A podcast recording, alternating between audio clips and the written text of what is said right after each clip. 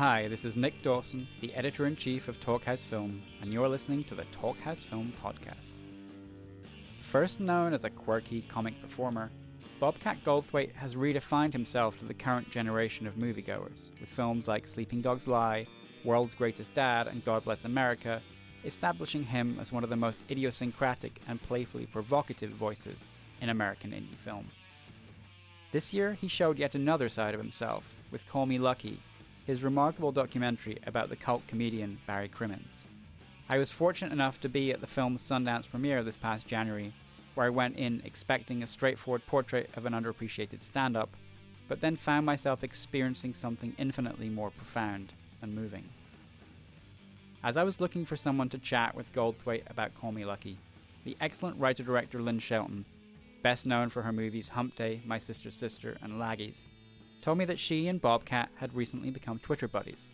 So, of course, it was a no brainer to get them together for a chat on Skype, which you'll hear for the next 35 minutes or so.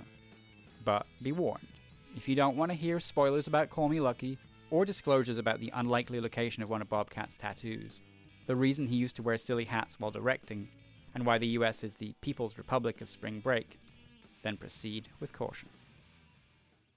Um, hi, Bobcat.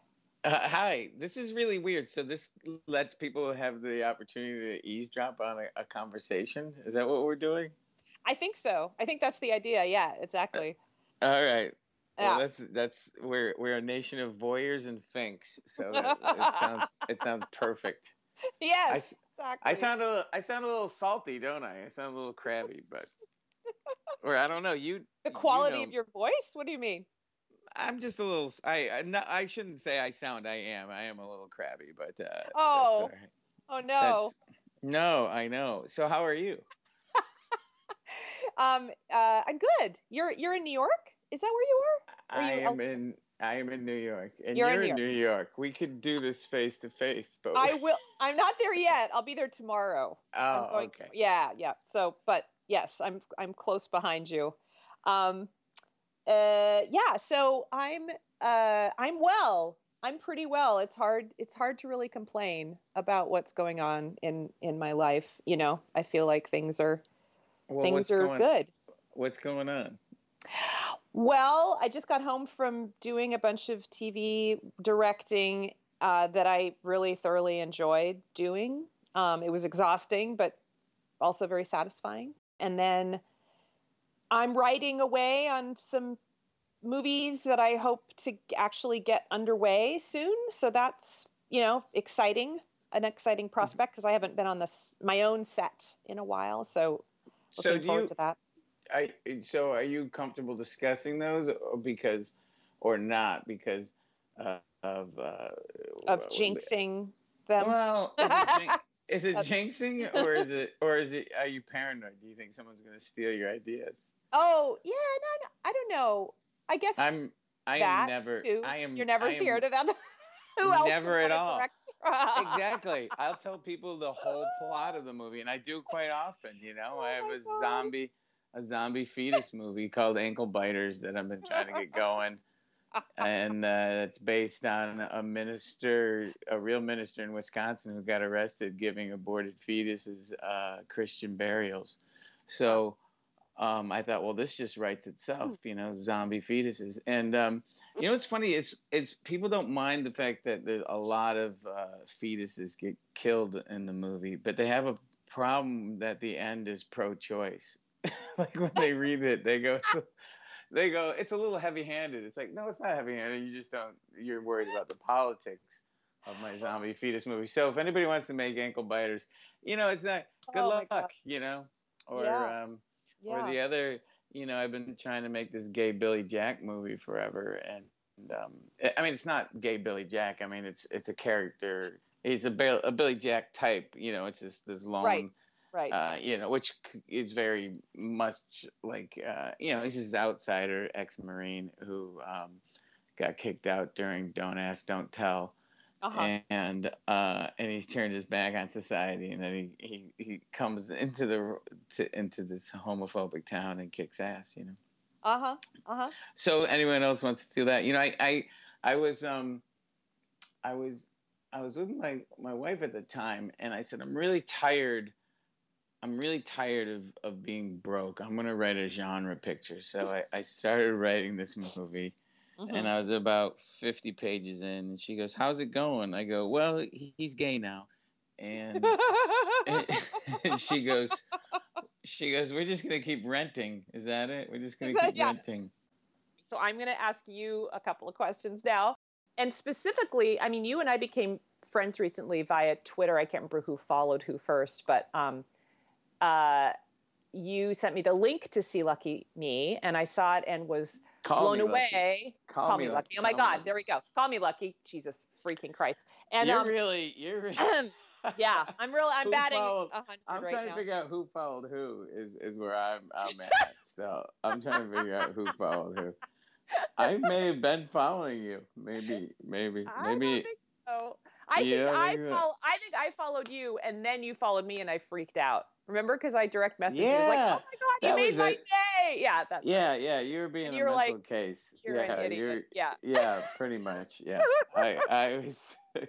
I don't know. You're if very I dismissive. Like, I, yeah. why would you care? Yeah, I, I thought I didn't think I think idiot is harsh, but I, I, I may have said something along those lines. Yes, no, you were very harsh. Well, it's just it's just absurd. You're you're a, a super talented filmmaker, and and and, and why wouldn't I uh, follow you?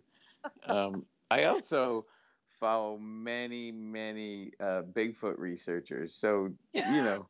so really, it's it's absolutely neither. No, I'm just saying other great minds. That's oh, what I'm saying. That's, That's what I'm saying. I'm in good. So, okay, good. As long all as. Right, all right. I'm ready okay, for so, your your hard hitting questions. So, okay, no softballs. No softballs right. allowed. All right. Um. So, uh, yeah. I mean, I did want to talk a, a little bit about Call Me Lucky and and um, uh, what the origin story of it was. I mean, you obviously you've known Barry a really, really, really long time. Yeah, since I was a teenager. So uh, the origin of it was because I feel like I have to tell people a little bit about the movie before I explain sure. the origin. Yeah. So, so Barry's a, a comedian. He's a, a, mentor of mine. Uh, he influenced a lot of comedians. He gave a lot of people their start, be it folks like Steven Wright or Denis Leary or Paula Poundstone and well, because in addition to being an actual stand-up himself, he uh, he started a yeah. venue for people to act to do it right in Boston. Right, and then yeah. and then and then even before that, he was running the show that was near my hometown of Syracuse that uh, Tom oh, Kenny and myself went to. Which Tom right. Kenny is not the name drop, but he's the voice of SpongeBob SquarePants, and I've known him since I was six. So.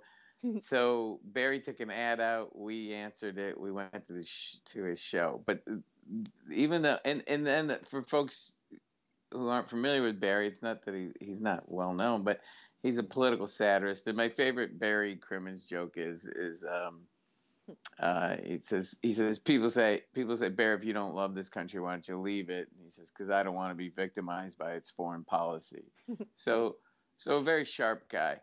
But I would have made this movie about Barry even if he wasn't a comedian because because because as an adult um, dealing with his child abuse, he was raped when he was four by a neighbor over a, ser- a period of time, and um, and and and while he was processing this and looking for other people who were victims of of this, it was in the early to mid '90s. He got online and and what he found was people exchanging child pornography, and he went to AOL, and they didn't do anything about it because AOL was really the only game in town at that point. And, and in the movie, you know, he ends up on the floor of a judicial hearing at, on the Senate, and all the senators, uh, senators are just boasting about how they aren't online, how they don't understand how computers work. So yeah, so it, it's hard for us to wrap our brains around that period. So when Barry, you know, he he ends up, uh, you know, posing his two kids, getting all this evidence against these uh, pedophiles, and he basically took AOL to the floor of the Senate and embarrass them for, for their practices. And in doing that, there's a big shift in Barry. Eh, and, you know, I, he, he went from being a, a guy who was a curmudgeon and, and always mad to just a guy who's a curmudgeon and occasionally mad. So, so no, but there was there was definitely a shift in him. And yeah. he focused his. He was able to focus himself on helping other people and making his act just 100% political. There was no more fluff in it. It was just, you know. So, right. so, but it wasn't about the fact that his change, although I think that's, if the movie works for people, hopefully that that's a you know that that that's that to me is is, is a good story to tell. But it just when he went to the floor of the Senate and and took on these these as a small little outsider and took on this you know giant uh, company. It, really, when he did that, it just felt like a Frank Capra story to me. So that was in yeah. the mid '90s, and I and I knew I wanted to make the movie all the way back then. Huh. I tried a couple swipes at writing screenplays for it, and yeah. Um, now talk about that a little bit. So so was that your? Did you consider a doc at the beginning, or was it just right no. away your brain went to narrative? You no. just thought. And and no. what was how is it going to be structured? Like what it, what was that going to look like? You know was, was it going to be straight up the same story or were you going to sort of shift things a little bit or? Yeah i mean it was it, well the reason that, that i wanted to make it as a narrative was because i, I didn't want to do a documentary because i didn't want barry to have to relive the telling of these mm, events. mm, mm, and and i was concerned for his well-being. Mm. and uh, so so the the structure isn't so different because I, I, I started it kind of the same where you didn't hear you didn't know who this guy was and you were wondering who he was and mm-hmm. you saw these comics you know kind of being uh, afraid of him. He was backstage and uh, and then he goes on the stage and then he you see that he's funny. So that kind of in a weird way is how the movie ended up being. And then it opened with the night he disclosed on stage in Boston right? Uh, which there was no footage of. So so that was one of the things I wish there was. But yeah. but when he so so the you know the big reasons were I didn't want my friend to have to go through this and um well and it when it was when it was closer to the actual time it would have probably been a lot tougher yeah and, yeah and that's and that's when i had started it that long ago so over right, the years right. you know that and and and you're aware of that uh, you know that Robin Williams was my pal, and yeah. you know we we discussed you know it was the idea that it would probably have been him you know playing it. You know that was the idea. And and we talked about playing Barry. And then it was kind of funny even because with you know I've been trying to make this movie for so long. And then and and and then Robin was just like saying you know I'm too old. I'm too old to play him now well, and, and uh, did you did you actually try to go out with a script and with Robin and get funding, like Robin in the main no, role? Never no, got that no, far. No, yeah. and and and and I, and I probably wouldn't have done that anyways. Like like mm. like when I got World's Greatest Dad going, they didn't. Mm-hmm. It wasn't nec- They didn't know Robin was attached. You know, uh-huh, I just kind of, uh-huh. I kind of always don't I, I, you know, I, I don't like doing that, and I should because I could probably not be 53 and renting, but um, with roommates. It's all, it's all living like up, a college student. It, it's all coming up Goldthwait. This is yeah, my year. Yeah, my year. now we're renting a house with a with a washer and dryer. So yeah, um, baby. Hey, look, living the life. I am. I'm an artist. I don't know if you know that. I remember telling Robin when we made, made World's Greatest Dad, I said, I said, you know, you can't make you can't make art in a mansion. And he goes, so so I have to sell my house. I was like, no, no, you're gonna go stay in a chain quality hotel with the rest of us schmucks. That's all. He's like, oh, okay, you know. So it was, it was, it was he he kind of liked the the whole um, the you know it was like a, a pirate ship. You know, he liked the, the fact that we he felt he was getting away with with with murdered out, being out so far outside the system. Yeah. But um, so so it was Robin that suggested I make it as a documentary. Um, that's how that came about, and that when was did, when did he suggest that? Like how long? How long did it take you to make make it? Well, it, it, was February 2014 was when we started oh, wow. filming, and that's like he suggested it. uh, right around then. And, wow. And he said, "I'll give you some money to start," and wow. that's how the movie got started. And then MPI, the company that ended up financing the rest of the movie, stepped in, um, and they were very nice. You know, they mm-hmm. they had they released my Bigfoot movie, so it, it's just so crazy for a, a film company to go, well, we we had luck with this Bigfoot movie. We should try let's do this really, documentary about let's do the let's do rape. the let's do the baby rape documentary. oh, yeah. God. So so well, um, good for them.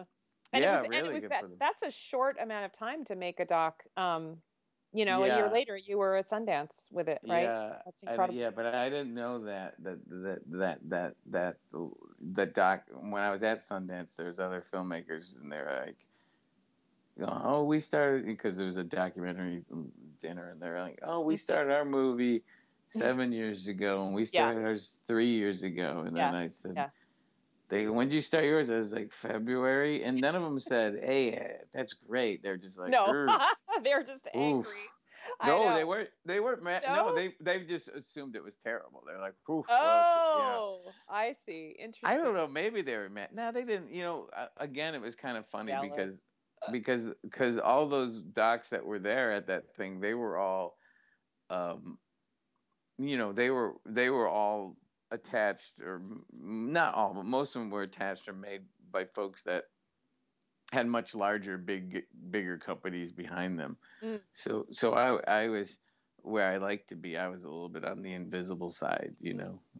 Okay, about, so um, now we we need to about, talk about yes. you. Oh, about oh, you're me. interviewing me though? Yeah. Uh, yeah. Well, it's ridiculous. a conversation, but I did, but I, I have, I do have a couple burning questions, and we can turn it back if there's, you know, if there's time. But my big burning question for you, Mr. Goldthwait, because you I had, think you, I think you are, are dodging questions. I'm not. I'm not dodging questions. I literally, I am, I'm dying to know the answer to the questions I'm about to ask you. So I'm just, All right. I'm since you know I was asked. I think we're. I think. We're, I think. I think we're wired a lot alike. I think we have a a, a, a, a million things in common.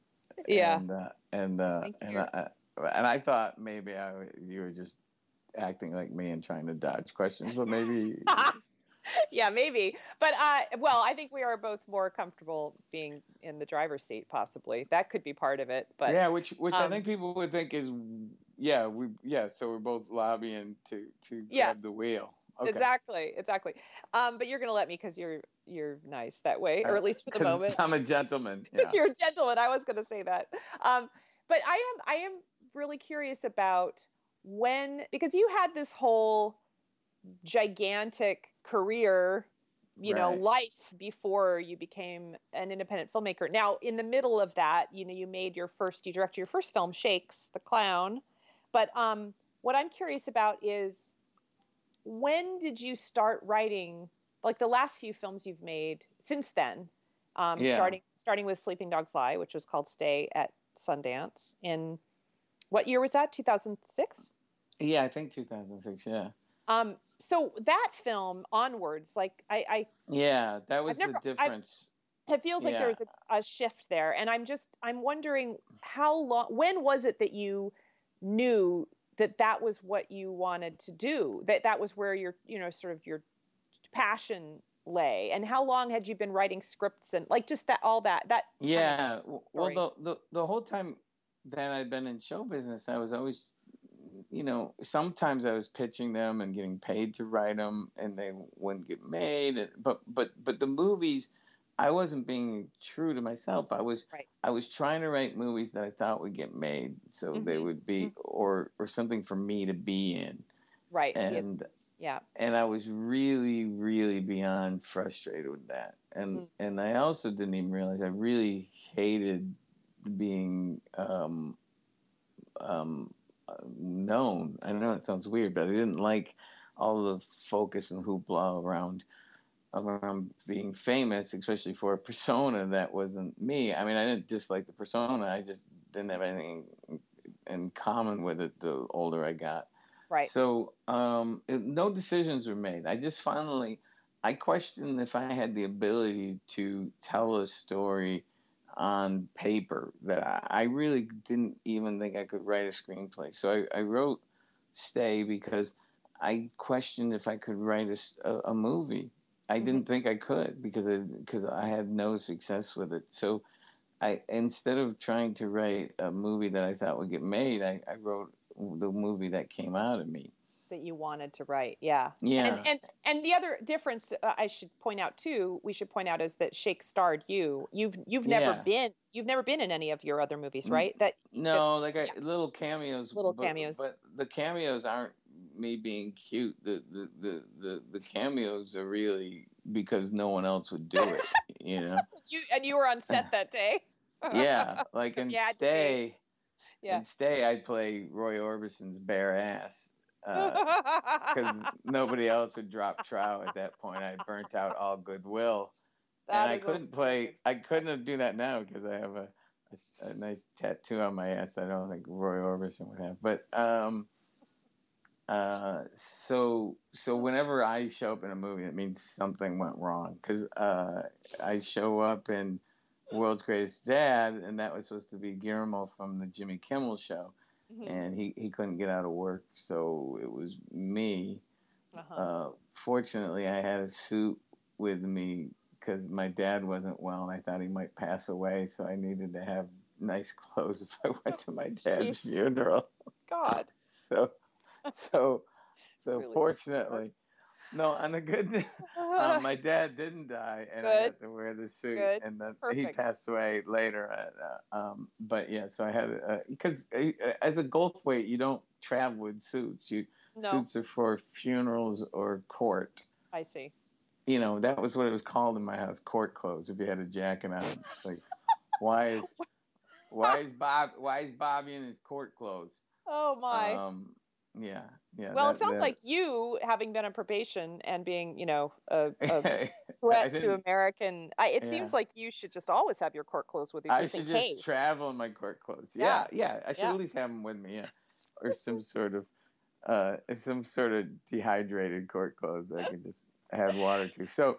Well, so we got uh, off track. So you, so you wrote this script to see if you could, to see if you could write a movie you because actually I didn't liked. think I, I didn't think I could. Mm-hmm. So I, I wrote it one weekend when I was on the road, and um, and uh, I had a manager at the time, and he he had a, a an emergency meeting with his staff and I, and he was like, he said, "This is a really well written script," and I was like, "Oh, thanks," and that did mean a lot to me. I didn't think, you know, anyone thought I could write at that point, and mm-hmm. then. Um, he said, but we're not going to send it out because we're afraid of what people are going to think about your mental health and uh, and it's it's funny to say that now, but I was I was really kind of, you know, I, was really wigged out. You know, I, I was driving home, and then finally I had to think, well, what does this mean? And and I thought, well, it means that that I'm on the wrong path because this is what I this is what I really want to do.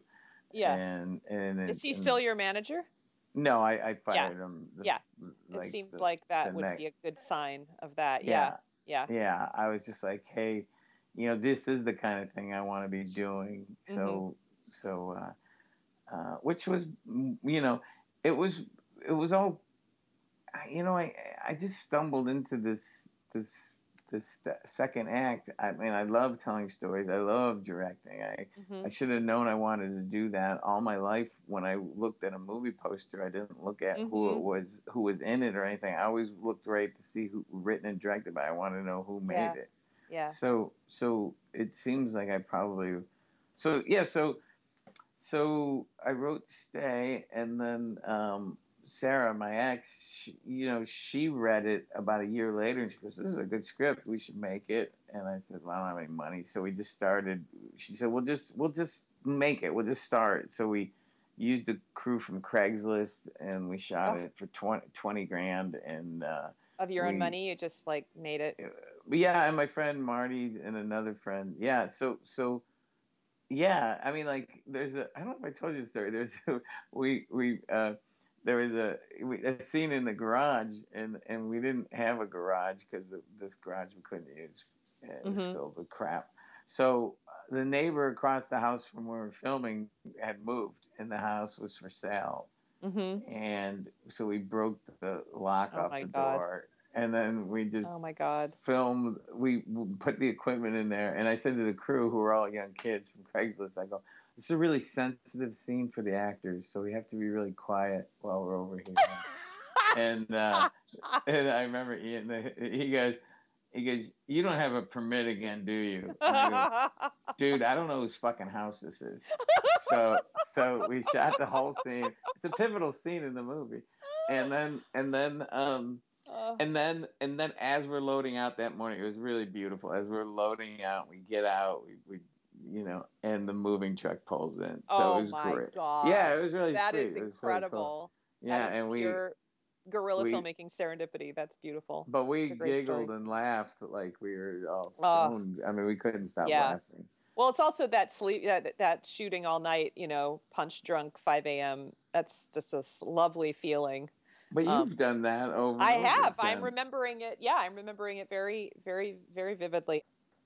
I, I don't know if we've discussed this, but you know the not that it's that important. But when I was directed the Kimmel show, every day I would have a, a different dumb hat on, um, on purpose. Like so, so, and it was because so I couldn't take myself serious. You felt too seriously. It's so freaking important. That is brilliant, yeah. and I love that. I love the actual physical reminder to yourself. Yeah. Then you just so have to I look in be, the mirror every once in a while to to make sure that, it registers. You know, when you're the director and you walk through the it's set and you're wearing a fez, through you're wearing people. a yeah, you're wearing yeah. a fez or right. a, or yeah oh, turban you know, I have to and steal that. Oh my god, it's really helpful. It's like if you start Great. screaming at people and you're in a sombrero, you're a douche. You know what I mean? Yeah, you're yeah. just, you know.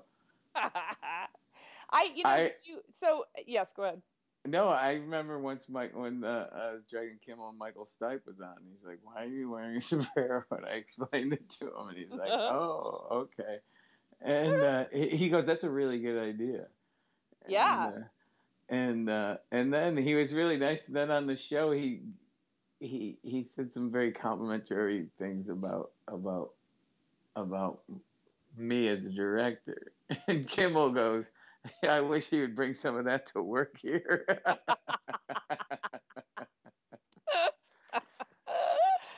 uh, um, I I just have to draw this parallel that I don't know why it didn't really occur to me before, but I do I do think that there's a lot. I mean, not that I was a super famous uh, comedian before my life as a filmmaker, but we both came we're similarly aged, and our first feature films that were the films that we wanted to make. You know, in your case, you'd made one before, but they both came out the same year. My my first feature. Oh yeah.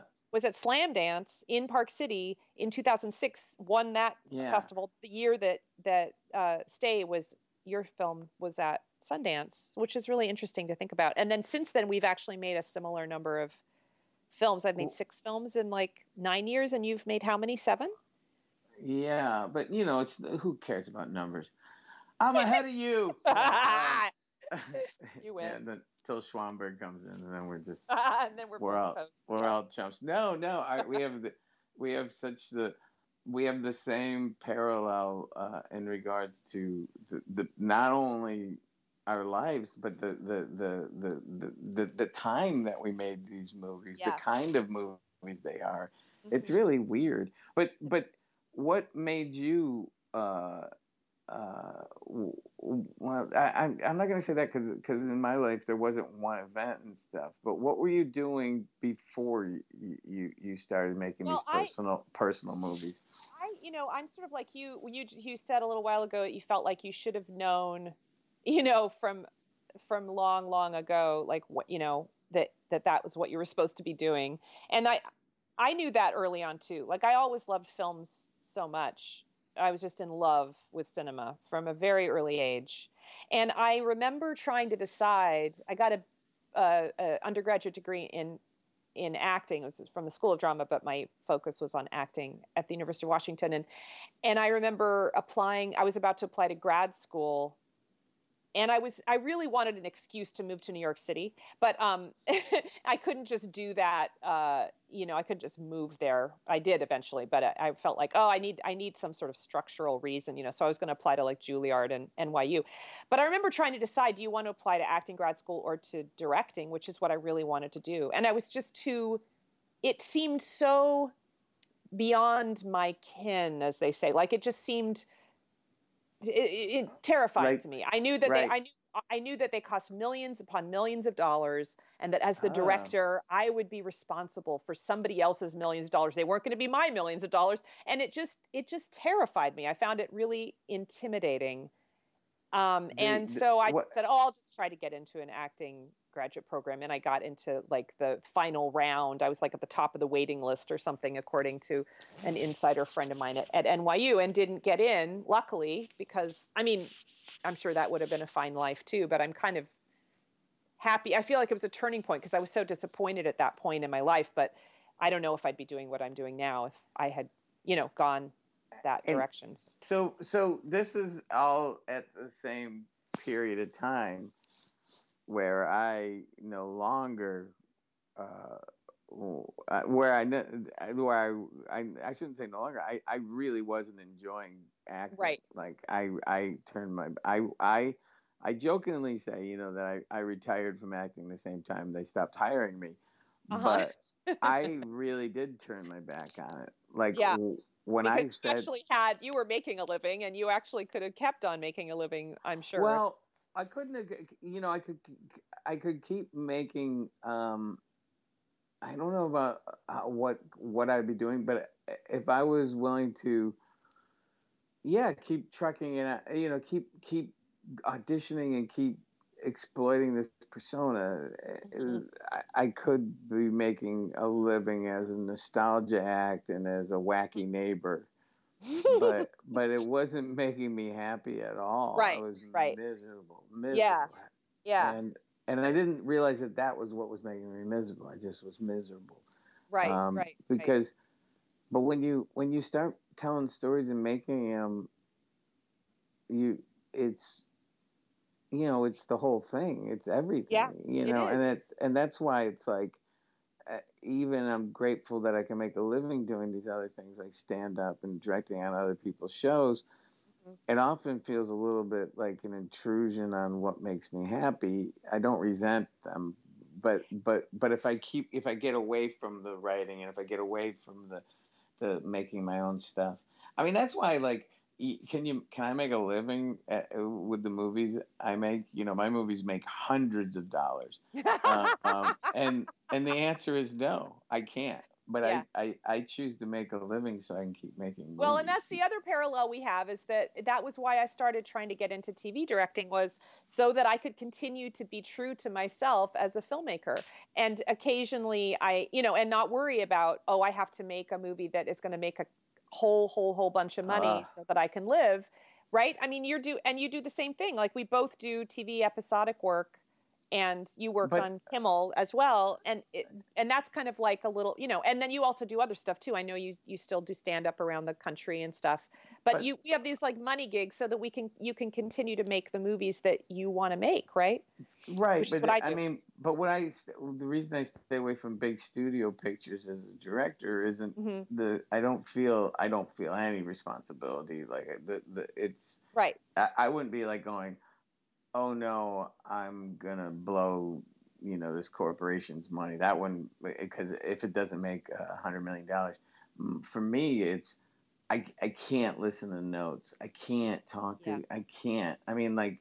Yeah. It's great when you work with people that you respect, or, or you work on shows that are fun, or, or you know, I, I fortunately work with a lot of comics, so I, I you know, I, I, I love comics. I think I love comics where you love, you love actors, you know. Mm-hmm, mm-hmm. Um, and, and uh, but but uh, but but for me, the reason I can't do those studio comedies is just because I, I know I'm going to tell everyone to cram it right away. Yeah. I I don't make my living, but I'm but I've never been happier. You know. yeah. You know, or I should say fulfilled. You know, America is all about right. being it's the People's Republic of spring break. You know, you're just supposed to be having this great, great time all the time, and people can't uh, People's understand. Republic spring break is really fun. like. But if I, you know, if you know that you know there's a lot to be said for being fulfilled you know that's the whole thing yeah no for sure yeah and right right well i my i, I think we were supposed to talk for for like 22 minutes and oh my god it's literally been an hour that's oh amazing. oh my god yeah that's well that special... went that went fast well we'll have um, to do another one so i can ask you questions part two yeah exactly so you'll have to relinquish the steering wheel so we got to put a bow on this uh, this conversation. Yes. Nice All right. All right. Okay. So, All so, right. Well, well nice talking to you. Yeah, right back at you. Bye.